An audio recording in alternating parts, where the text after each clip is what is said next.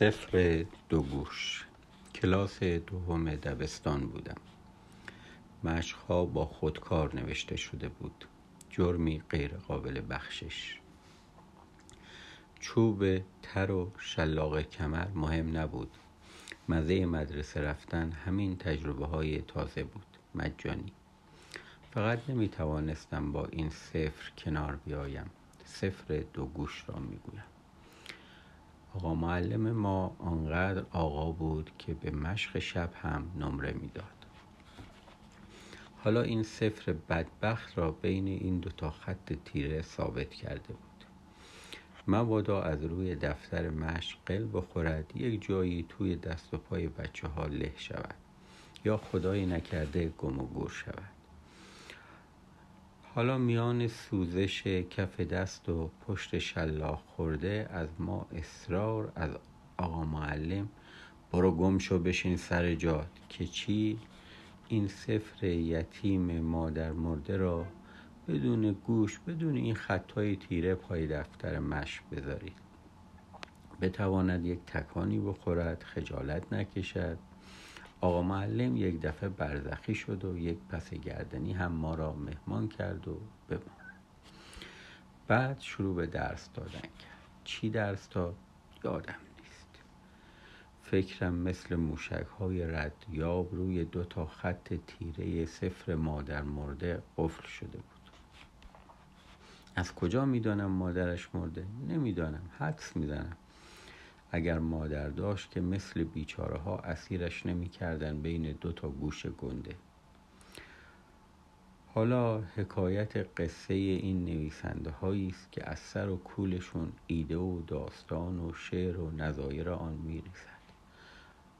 واژه به واژه جمله میبافند یکی از یکی تازه تر دریغ از نوشتن دفتر سفید آماده. قلم به قلم پر جوهر. یا نه؟ صفحه ورد و نت مشتاق. حروف کیبورد منتظر. دریغ از نوشتن.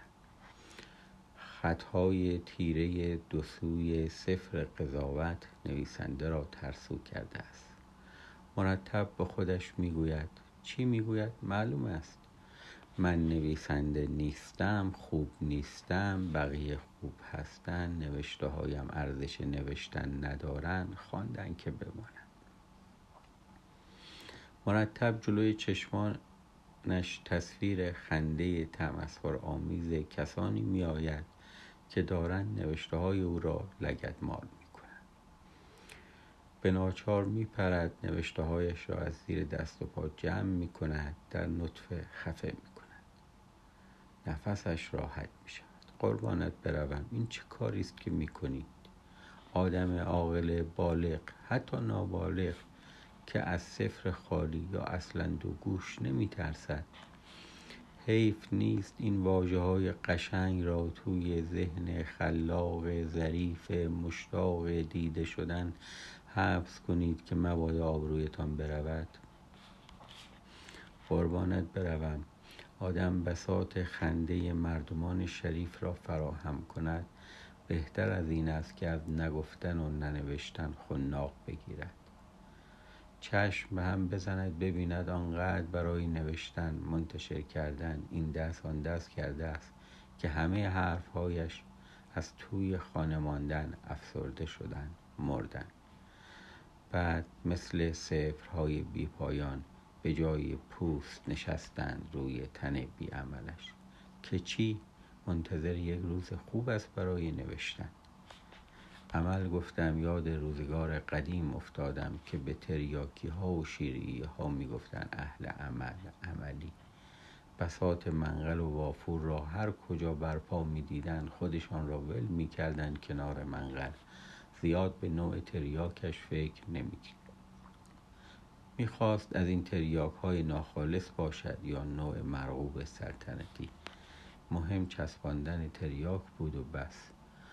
حالا واژه بلدی جمله سازی شعر قطعه جستار حکایت نویسی بچسبان روی کاغذ توی تلگرام یا پیج اینستا تو مگر مسئول خواندن و نخواندن مردمی؟ تا کی می‌خواهی منتظر فرصت مناسب باشی؟ فرصت همین است. همین الان. زیاد خودت را گرفتار حرف و نظر مردم نکن. با قول امثال و حکم ده خدا حرف مرد یکیست. تا دیروز می‌گفتم. بلی از امروز می‌گویم خیر. خب برای حرف مردمی که تا دیروز در جستجوی ابروی کمانی در رخ یار بودن امروز از دیدنش وحشت می‌کنند که نوشتهاش را سر زا سقط نمی‌کنند از ترس هیچ که هیچ نمی‌شود. قربانت بروم. اینکه من نویسنده خوبی نیستم بقیه از من بهترن. کتاب خواندم هنوز زود است و نظایر آن را بریز دور. بند بکسل باش آزاد. خطهای تیره تردید را لگد بزن. صفر را آزاد کن. بنویس منتشر کن. خوانده می‌شوی. نشوی هم مهم نیست. یعنی به مهمی ننوشتن نیست.